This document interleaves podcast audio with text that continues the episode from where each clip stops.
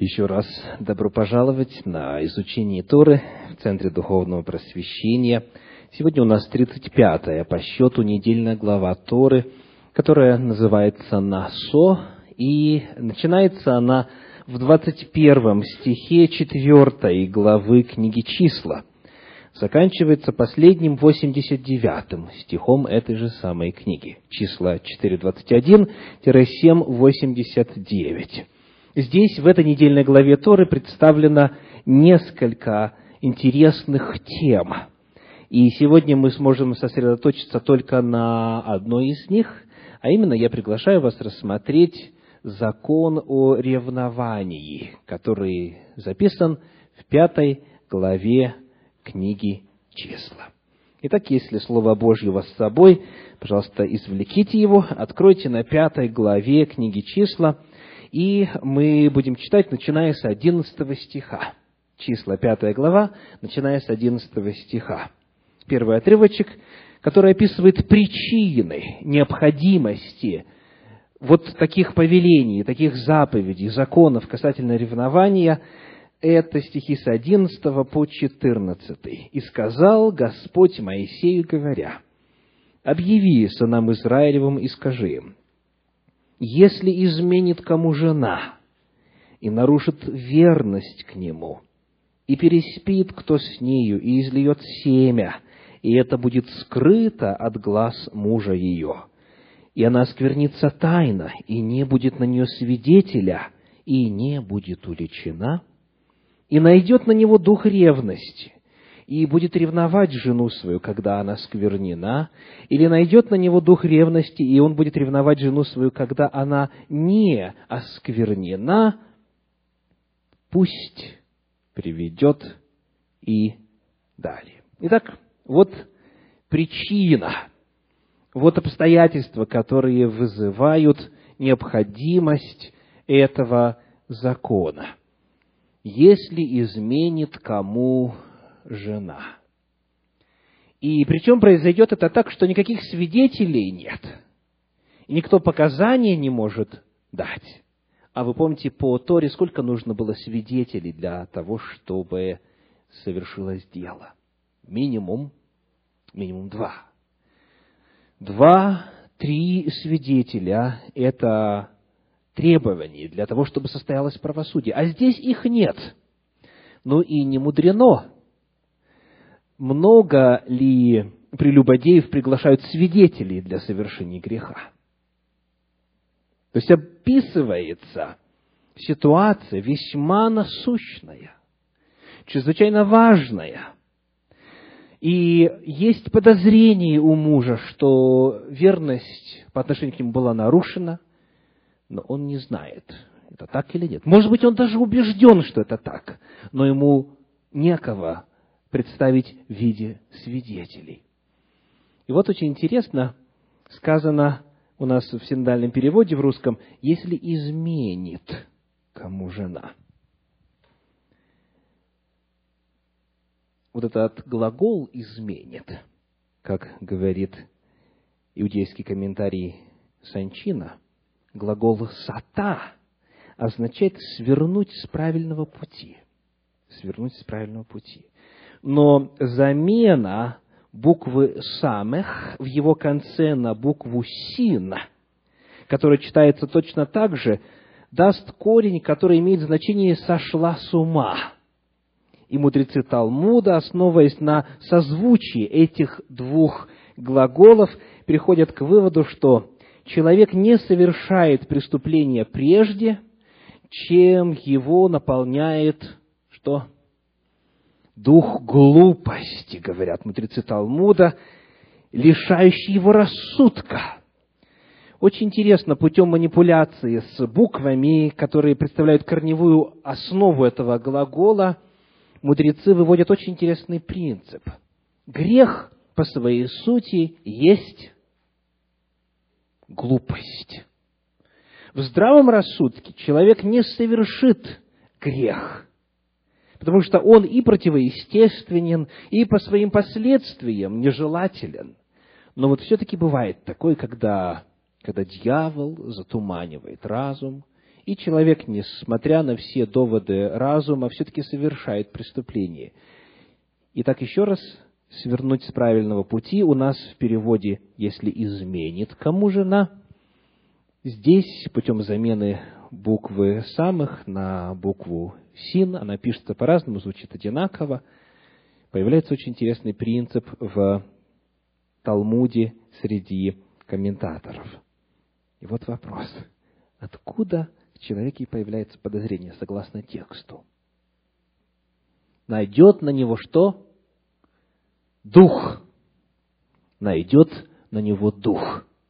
Когда звучит слово «дух», как описание личности, это может означать в Священном Писании ограниченное число явлений. Дух может описывать кого? Всевышнего Бога. Может Дух Божий, Дух Господень описывать. Еще кого?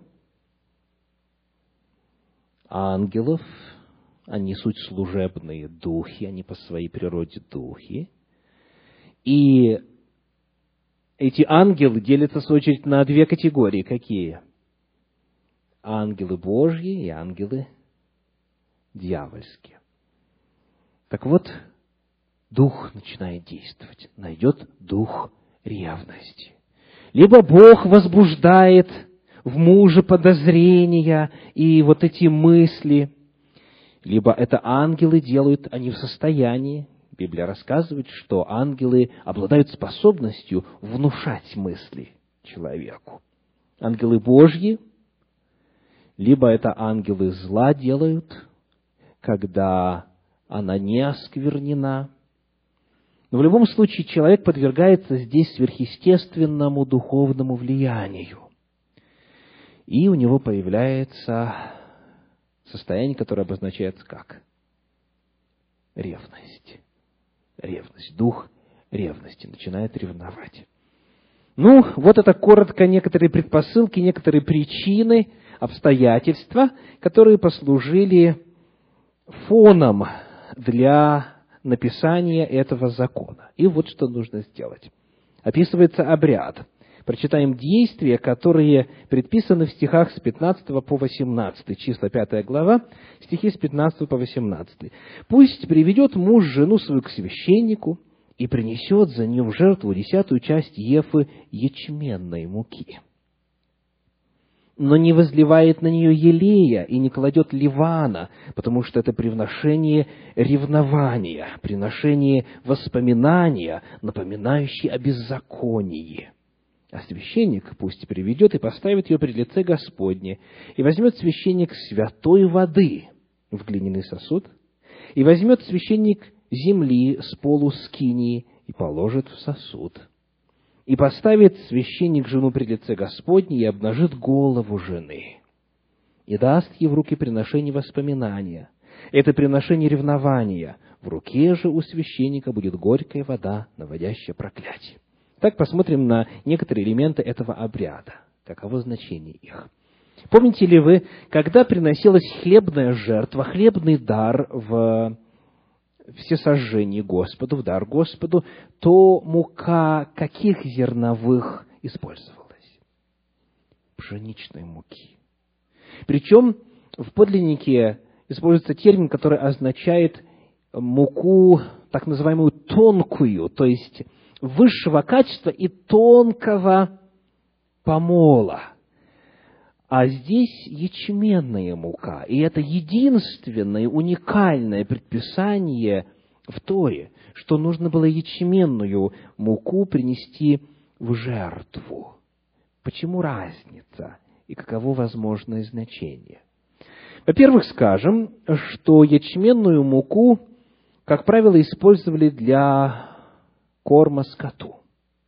Либо в тяжелых обстоятельствах ее ели бедные из народа.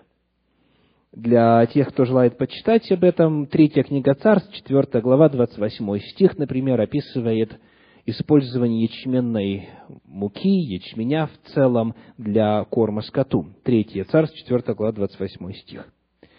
И коль скоро ячмень – это хлеб для животных, а пшеница – это хлеб для людей, исходя из употребления этих зерновых вот в той культуре и в рамках а, священного писания, вот какой смысл отсюда выводит Мидраш.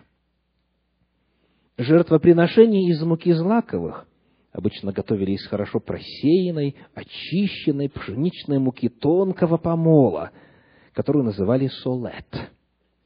Мидраш разъясняет, что ячмень являлся преимущественно пищей животных, и обязав женщину, вызвавшую подозрение мужа принести жертву из ячменя, Тора хотела подчеркнуть, что она далека от благородного поведения.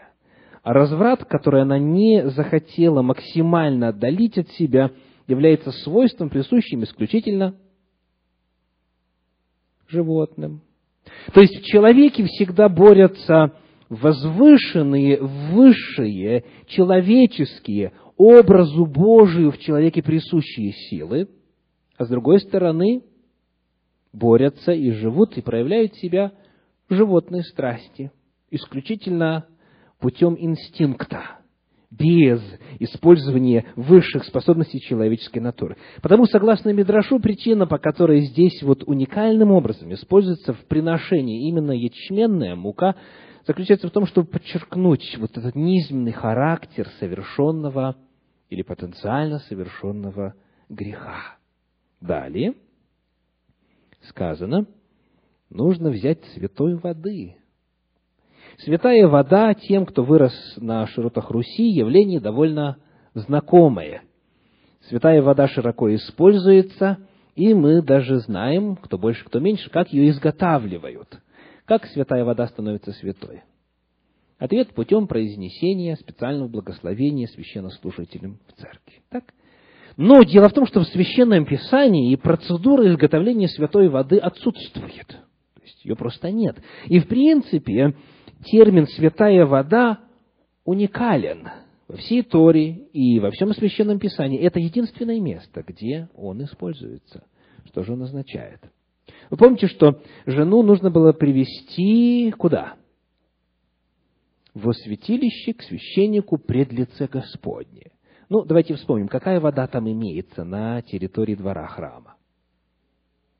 Там есть умывальница. Это единственный предмет с водой. Эта умывальница описывается в книге Исход в 38 главе. Давайте быстренько вспомним, о чем идет речь.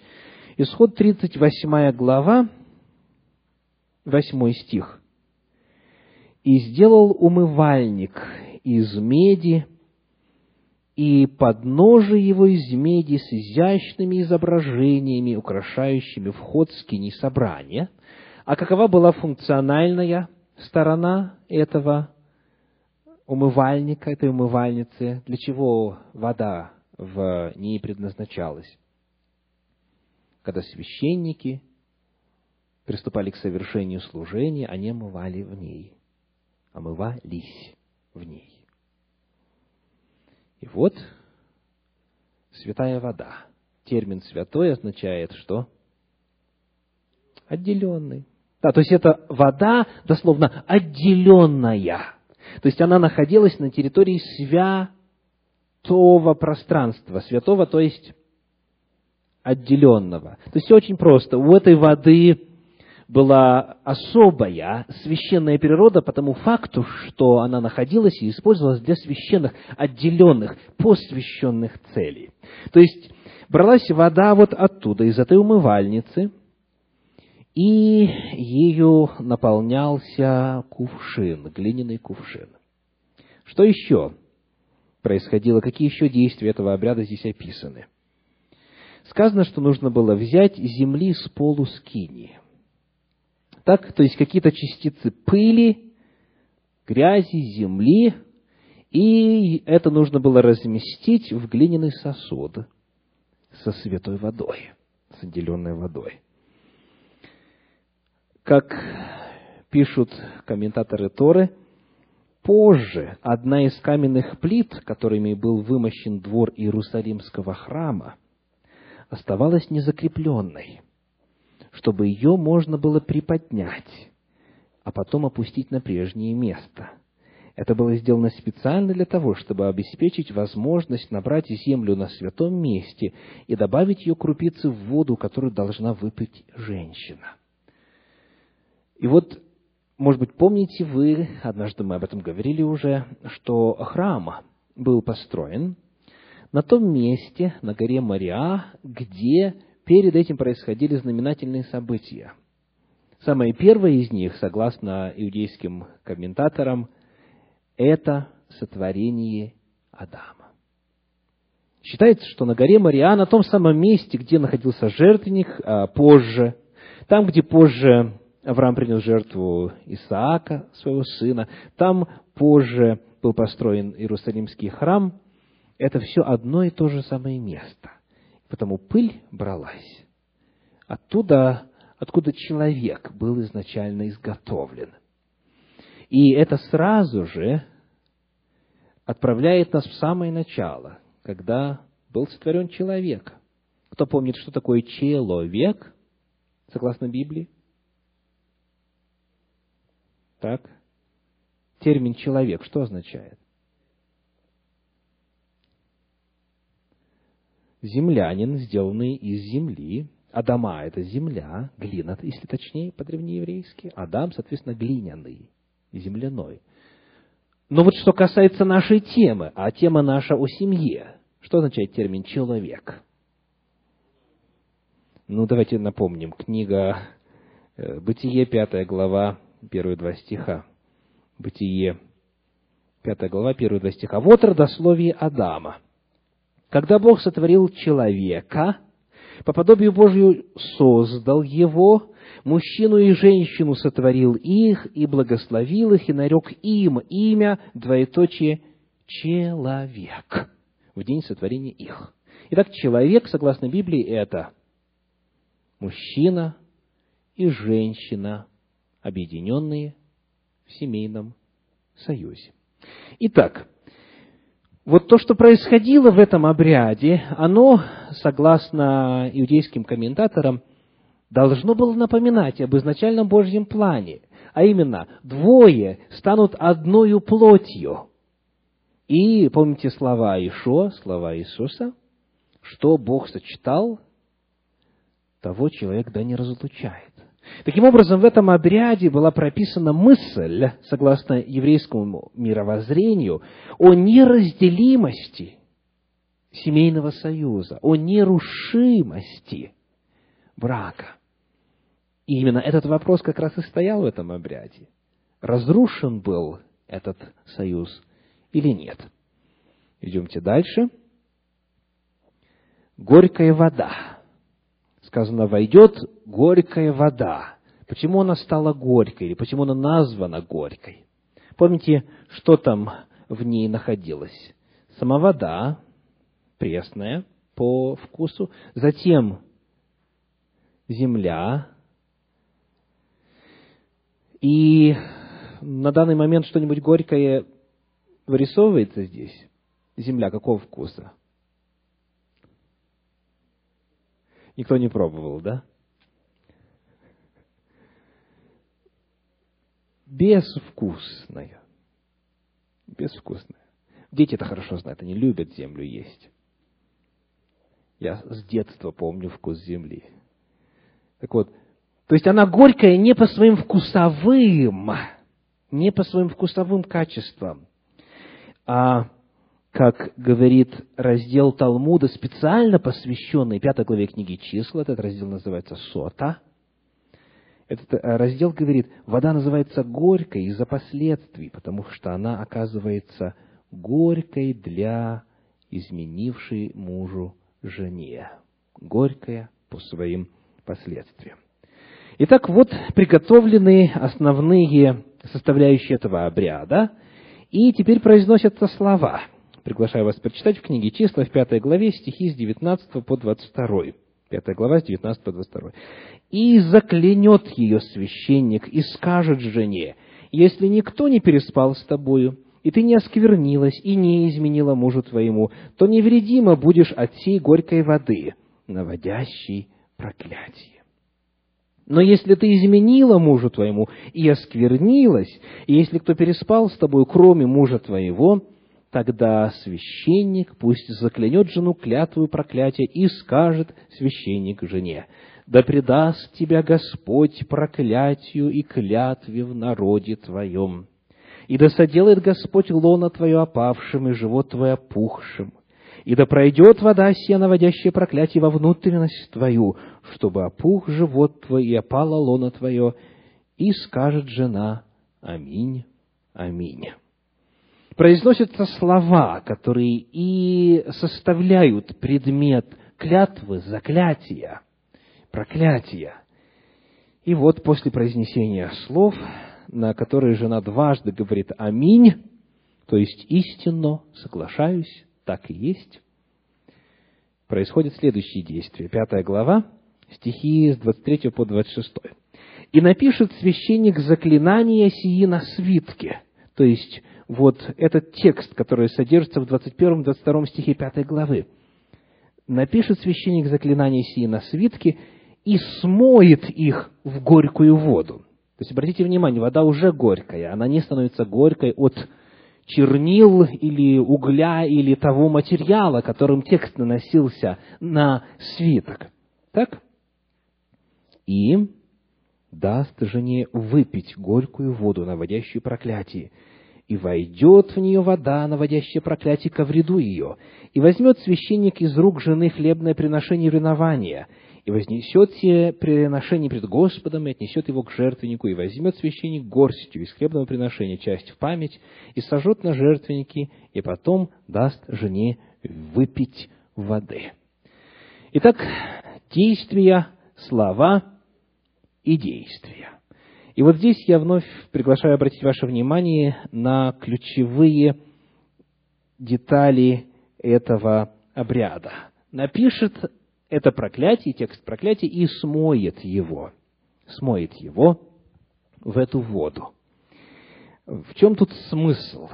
В чем смысл этого действия? Очень интересно это объясняется в иудейской традиции, а именно, смотрите, какой именно текст смывается, уничтожается с этого свитка. Вот что говорит, например, 21 стих. Тогда священник пусть заклянет жену клятву проклятия и скажет священник жене двоеточие. Вот здесь начинается текст этого заклятия. «Да предаст тебя Господь» да предаст тебя Господь проклятию и клятвию в народе твоем, и да сделает Господь лоно твое опавшим и живот твой опухшим. Дважды в этой клятве, в этом заклятии используется имя Всевышнего. Вот именно то самое священное четырехбуквенное имя, тетраграмматон. Юд, Гей, Вав, Гей. То имя, которое традиционно в иудаизме не произносится. И согласно иудейским комментариям, Всевышний обязал стереть свое имя, то, которое при других обстоятельствах при всех иных обстоятельствах стирать нельзя, потому что оно священно. Его запрещено стирать, смывать, удалять.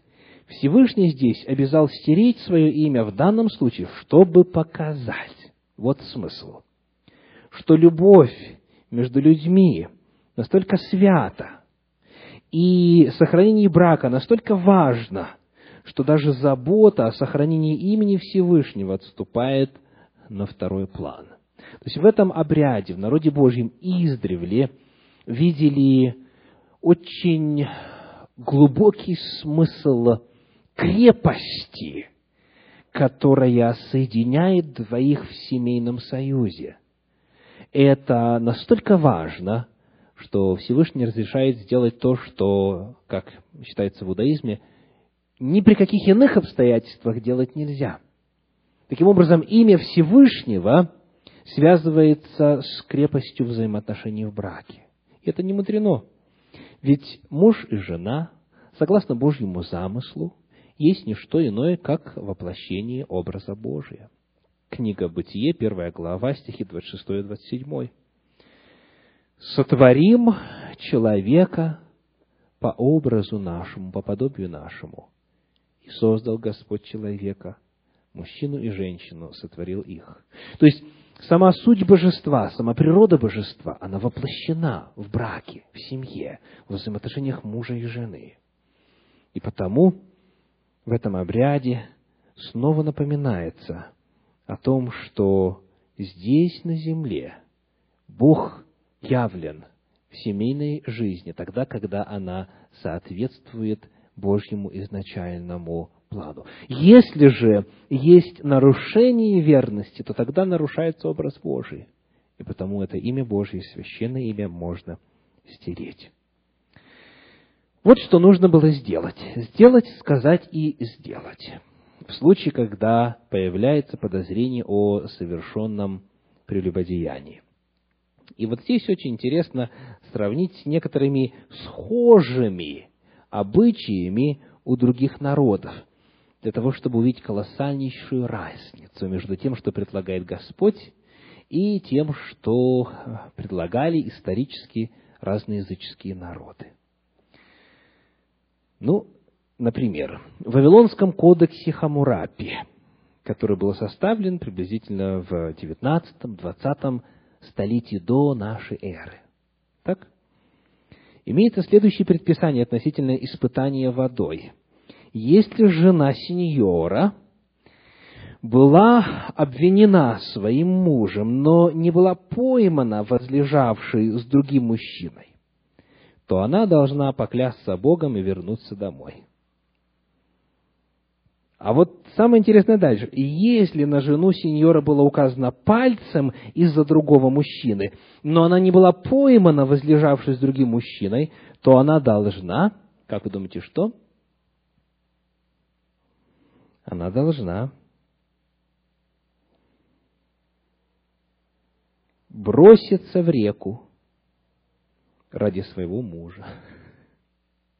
Вот красота. То есть, если на нее было указано пальцем, но она не была поймана, то она должна броситься в реку ради своего мужа. Вот образец этого вопроса и его решения в язычестве. Многие разновидности испытаний существовали у греков и римлян, и некоторые из них сохранились в Европе практически до наших дней. Вот несколько примеров. От обвиняемого могли потребовать пройтись босиком по горячим углям или пройти через огонь. Если человек не пострадал, послушайте, если он не пострадал, то он считался виноватым. Если пострадал, то признавался невиновным. Во время испытания водой, часто применявшегося по отношению к подозреваемым в колдовстве, обвиняемых бросали в реку связанными или с привязанным к ним грузом, со связанными руками, соответственно, так? Если они выплывали, то это указывало на наличие греха. Если же они погружались и тонули, то это считалось признаком невиновности, запоздалым.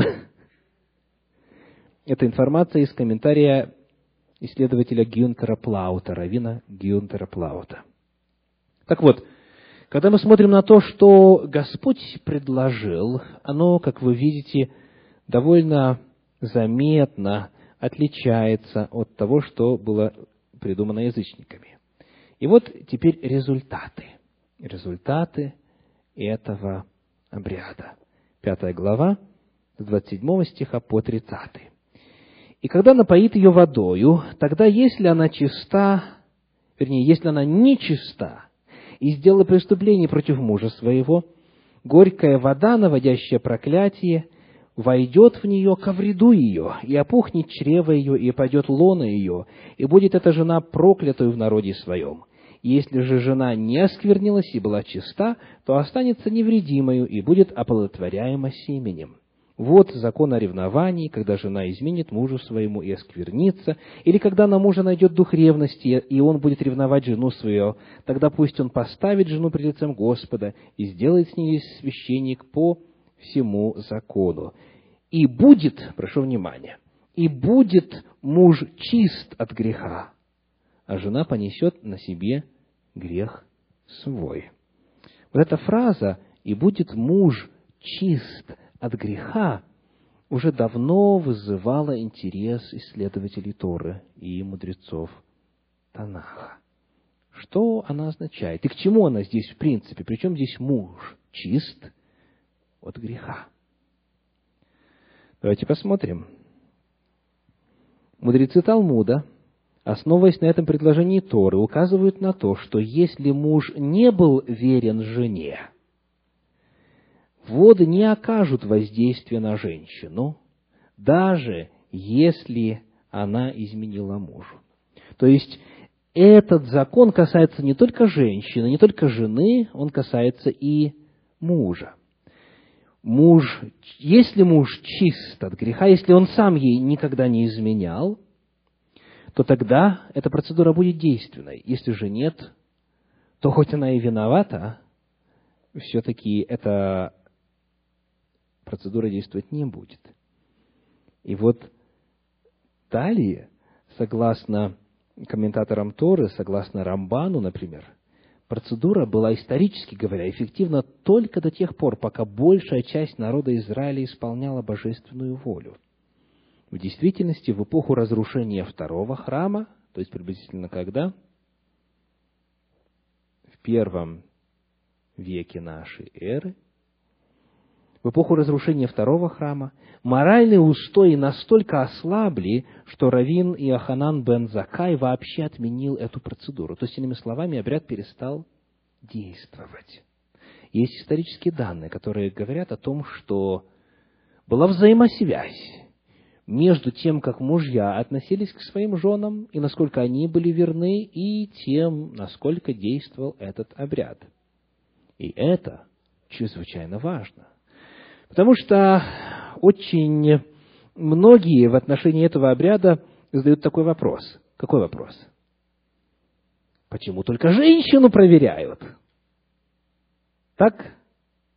То есть это несправедливо.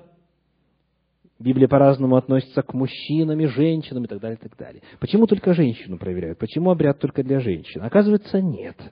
Обряд касается мужчины, ее мужа, во-первых. Во-вторых, кого еще он касается?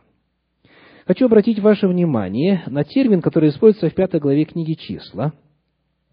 Сказано так. «Приношение ревнования». Так? «Приношение ревнования».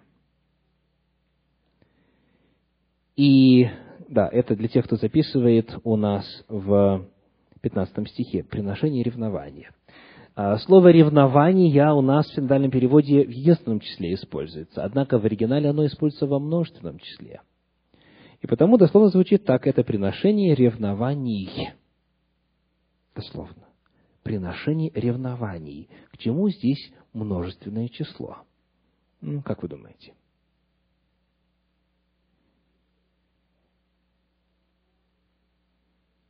Значит, должно быть два объекта ревнования? Ну, какие могут быть догадки? Первый объект – это подозреваемая в измене жена, а второй объект –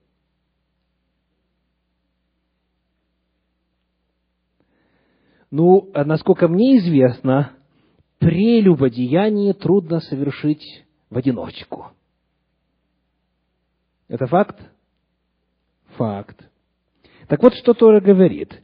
Книга Левит, 20 глава, 10 стих, Левит 20, 10. «Если кто будет прелюбодействовать женою замужнею, если кто будет прелюбодействовать женою ближнего своего, да будут преданы смерти и прелюбодей, и прелюбодейка».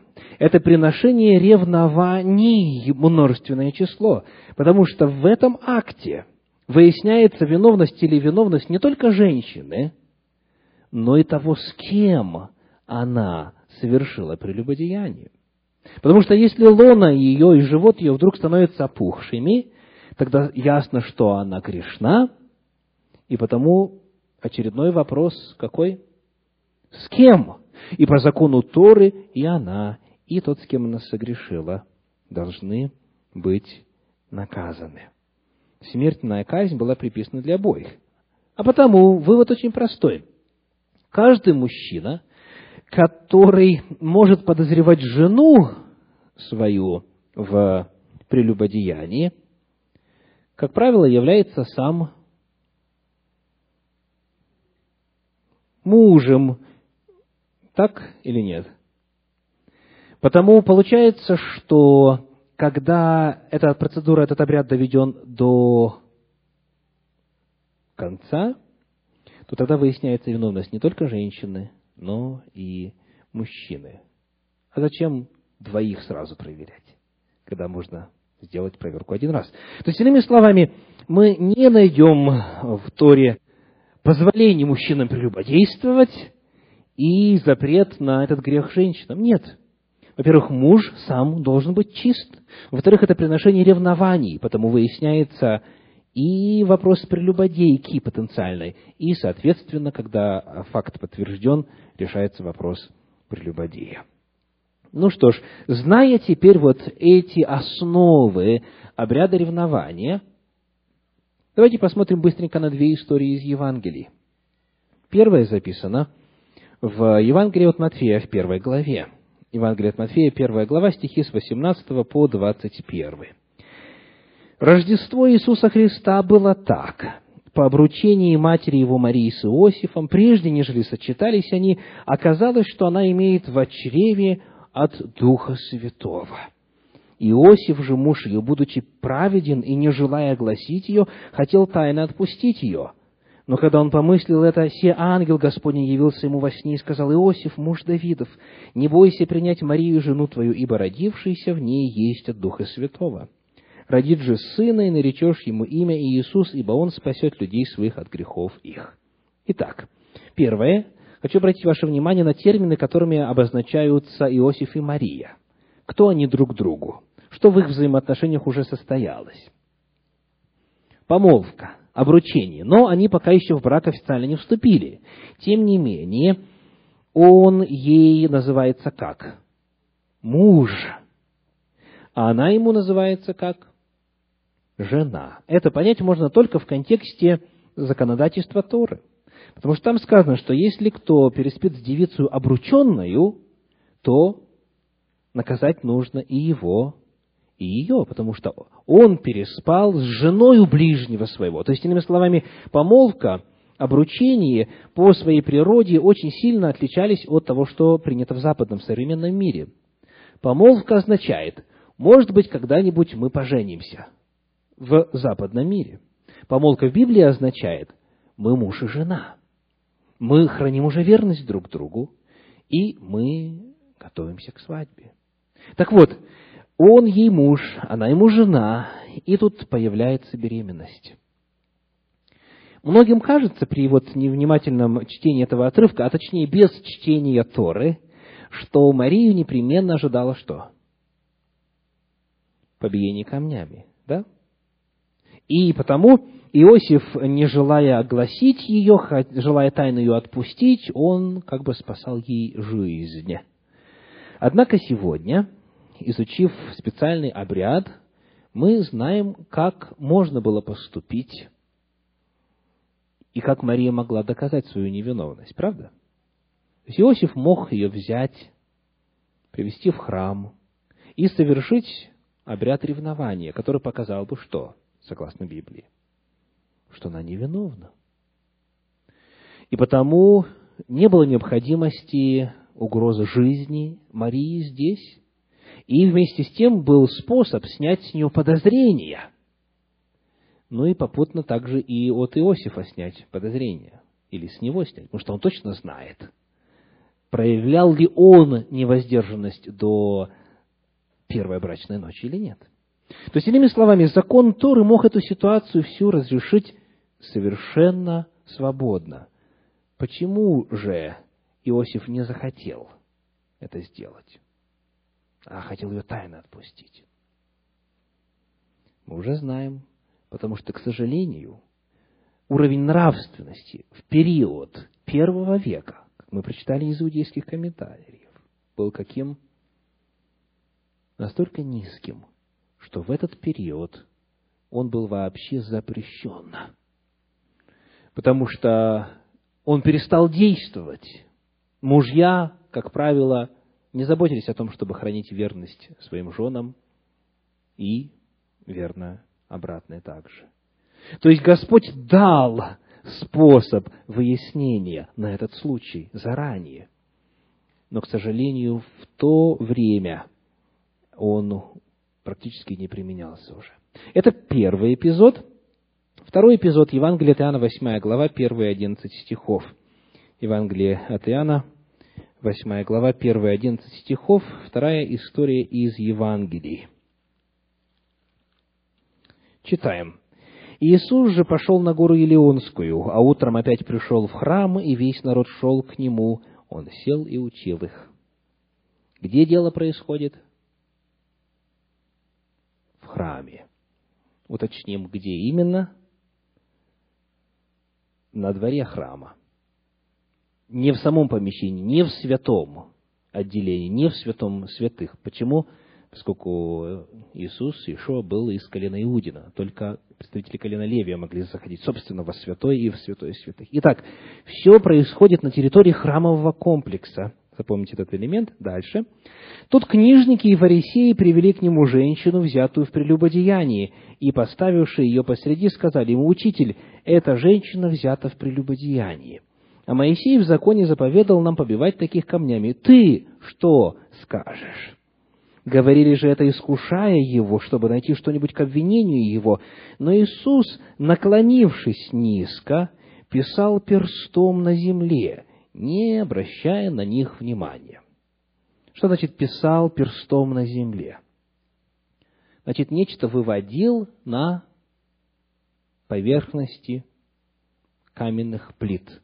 Нечто рисовал в пыли этого храма. То есть, на той плоскости, откуда священник во время совершения обряда ревнования брал землю, брал пыль. И вот он там нечто писал. Так? Когда же продолжали спрашивать его, он, восклонившись, сказал им, «Кто из вас без греха, первый брось на нее камень?» И опять, наклонившись, низко писал на земле. Они же, услышавши то, и будучи обличаемы совестью, стали уходить один за другим, начиная от старших до последних. И остался один Иисус и женщина, стоящая посреди. Пока сделаем паузу. Значит, первое, что часто появляется в качестве вопроса при изучении этого отрывка, звучит так. Неужели Иисус Христос имел в виду, что наказывать грешника могут те, кто безгрешен?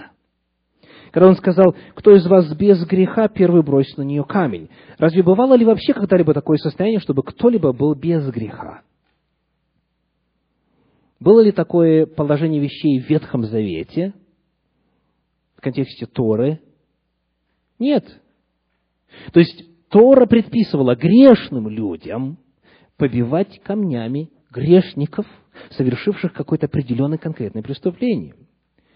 Потому вопрос здесь, конечно же, в другом. Дело в том, что слово «грех» в греческом в оригинале здесь используется с артиклем.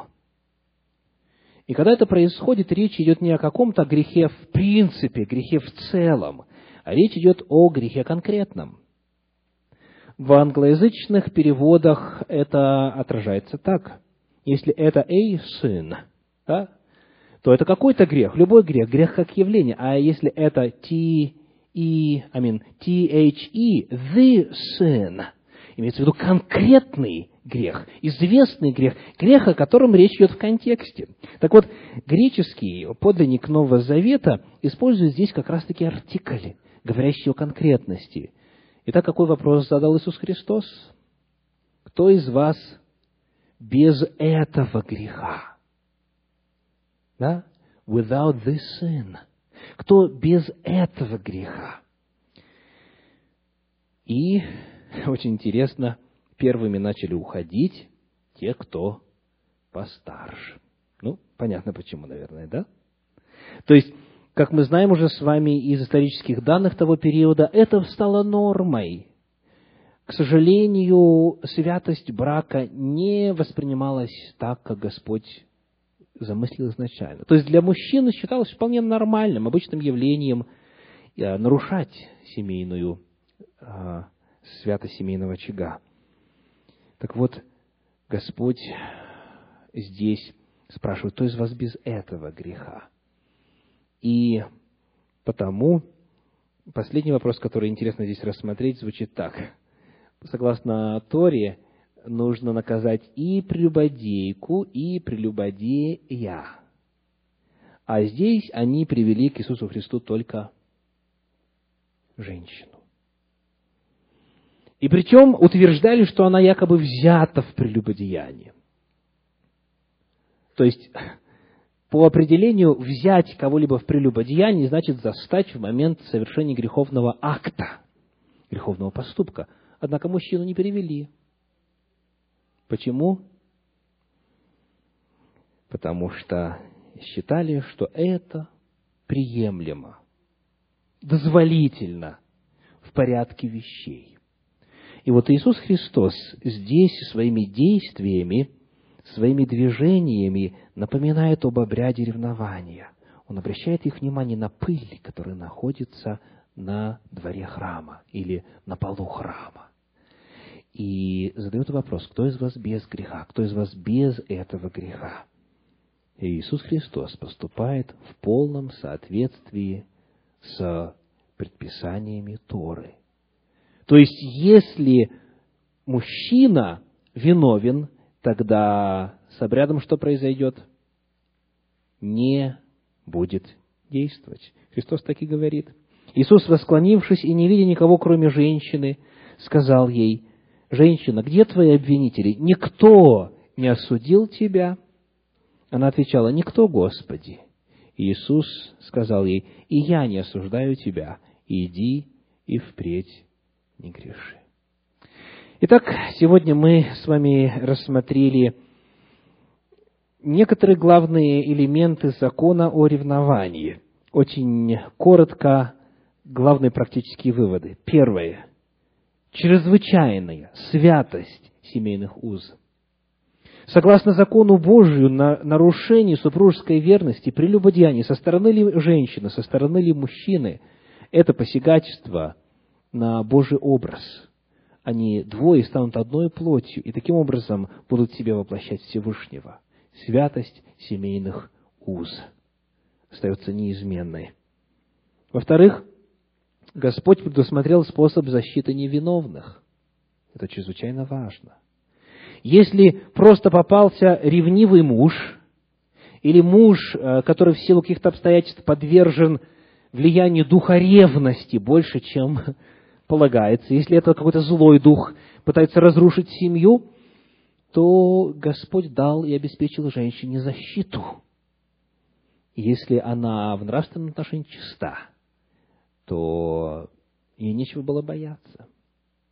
Таким образом, Господь заранее уже заложил основы для защиты той, от которой Ишуа, Мессия, должен был родиться.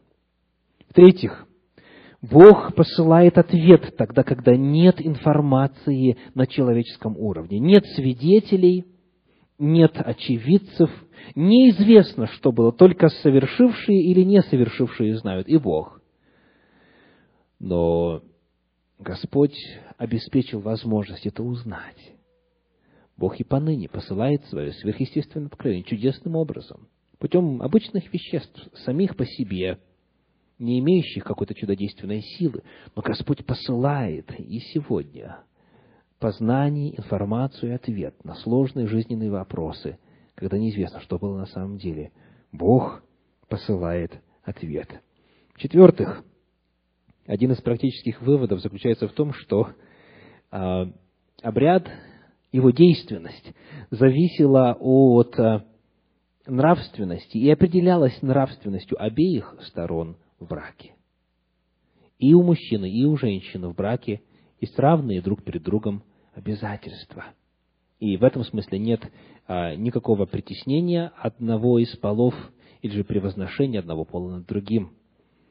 Очень важно отметить также в этом контексте, что этот обряд, он одновременно подводил и к решению вопроса о том, с кем из мужчин был совершен этот грех, если был совершен. Ну и последнее. Между тем, что написано до первой главы Евангелия от Матфея, тем, что написано в Танахе, в каноне священных писаний, до первого века нашей эры, и тем, что написано в Евангелиях и посланиях, нет разницы. Слово Божье по своему замыслу, богословскому и практическому наследию едино. Иешуа пришел не для того, чтобы нарушить или отменить закон, а для того, чтобы его исполнить и его утвердить. Аминь.